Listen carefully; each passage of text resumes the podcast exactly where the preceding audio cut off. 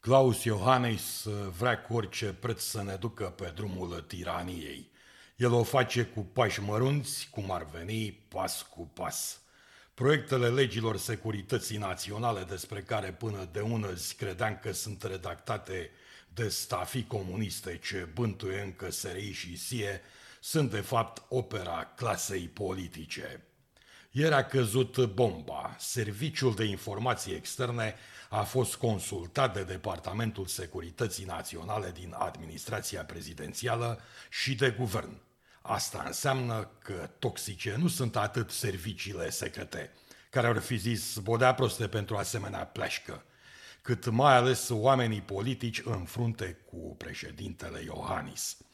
Ei sunt cei ce își doresc ca România să revină la o societate strict controlată de partea ei întunecată, în speță serviciile secrete. Hannah Arendt spune în Originile totalitarismului că puterea într-un stat totalitar, și nu numai, începe acolo unde începe secretul. Ne întrebăm de ce nu reacționează românii, de ce nu ies cu miile în stradă ca acum câțiva ani în urmă. Ziaristul Răzvan Chiruță oferă cel mai bun răspuns, pentru că nu există alternativă la monstruosul binom PNL-PSD. Oamenii nu mai au dorința să caute alternativă acolo unde ea nu există. Klaus Iohannis, acest individ sinistru, bate prin viclenie un Ion Iliescu ori Traian Băsescu. Insul ne-a luat prin învăluire, ne-a îmbrobodit îmbrăcând geaca roșie de mare luptător antipesedist, noi l-am crezut și l-am creditat. Apoi, ca un ticălos de clasă mondială, ne-a dat pe mâna, mai țineți minte, PSD, iar astăzi e pe cale să ne ofere întunericului. Noile legi ale securității statului, că nu le pot zice altfel, reprezintă actul suprem de trădare iohannescian, ce are ca scop jugularea democrației. Ele ne-ar scoate de pe coridorul îngust al democrațiilor liberale, zugrăvit pe înțelesul tuturor de universitarii americani Acemoglu și Robinson. Legile sunt pasul final al căderii în jungla națiunilor eșuate. Reamintesc ce presupun aceste texte antiromânești în esență. Civilii și companiile de stat, că sunt private sau nu, sunt obligate să sprijine agenții SRI dacă aceștia o cer. Cu alte cuvinte, suntem obligați să devenim turnători. Șeful SRI nu mai poate fi demis la inițiativa Parlamentului. SRI va avea dreptul să intercepteze comunicațiile, iar Centrul Național pentru Interceptarea Comunicațiilor intră sub controlul direct al SRI. SRI va putea activa în străinătate, iar SIE în țară. Procurorii mai pot intra în sediile SRI pentru a efectua anchete doar dacă, rețineți, primesc acceptul șefului statului. Nici mai mult, nici mai puțin. Doar anumiți procurori desemnați, nu se știe cine îi desemnează pe acești procurori, vor avea dreptul să cheme la audieri, să percheziționeze ori să rețină ofițeri SRI. Președintele României va putea demite mult mai ușor șeful SRI. Șefii SRI și SIE vor putea dobândi mandate nelimitate. SRI va putea să aibă afaceri, nu ne îndoim că și la ora actuală nu au. SRI va avea în coordonare asociații cu caracter profesional, social, cultural, sportiv, recreativ și sanchi umanitar. După doar 32 de ani, segmentul înarmat al societății vrea să-și ia revanșa. Cred că ar fi meritat să arate câteva decenii în plus de penitență în compensarea crimelor făcute vreme de 45 de ani de comunism.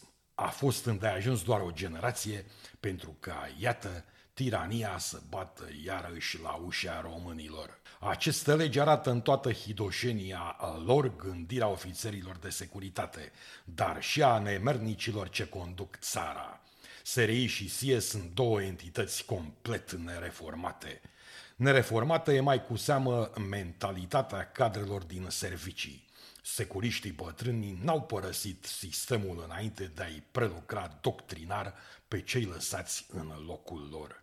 Nu știu vreo statistică, Nu știm câți oameni are SRI o răsie, dar pot să pun prin soare că marea lor majoritate sunt apropiați în gândire de năzuințele fostului PCR.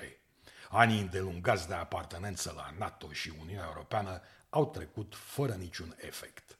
Dovadă legile de față ce ar face să pleznească de plăcere pe un Iulian Vlad, Tudor Postemnicu, Emil Bobu, Ion Dincă și, desigur, Nicolae Ceaușescu. Bănuiesc că marii dușmani ai ofițerilor, încă ofițeri, SRI, sunt în continuare, ca și odinioară, libertatea cuvântului, libertatea presei, cea de întrunire și protest, libertatea de mișcare. Pentru ei, nu am îndoieli, drepturile omului reprezintă o frază de dânsi inventată, pe care la trimite mâine îndărât în cușca de unde au evadat în decembrie 1989. Mentalitatea totalitară, dorința controlului societății, dorința de putere absolută a unei mâini de ticăloși asupra ansamblului societății, dublate de un control al afacerilor cele mai suculente, sunt problemele insurmontabile ale unei clase politice ce guvernează, iată, împotriva noastră.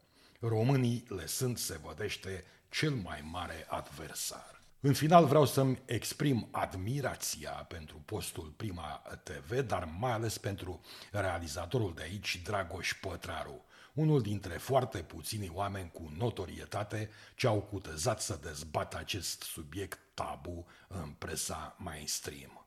Într-o emisiune pamflet de acum vreo săptămână, domnul Pătraru m-a făcut să nu-mi pierd speranța. Aveți respectul meu, domnule! Respect merită Cristian Tudor Popescu, Răzvan Chiruță, cei doi tineri din prime time de la canalul B1 TV, Marius Oprea, Cornel Nistorescu. Restul par de plin conspirați. Rușinos. Și totuși o întrebare nu-mi dă pace. Klaus Iohannis pare a fi avut ceva legături cu unchiul Secu. Mă întreb dacă o fi fost așa dintotdeauna sau a devenit după ce a preluat puterea. Când citeam sintagma statul paralel, închideam articolul. Se pare că prin aceste potențiale legi ale securității naționale, el a fost deplin deconspirat. Și nu uitați, apatia distruge România.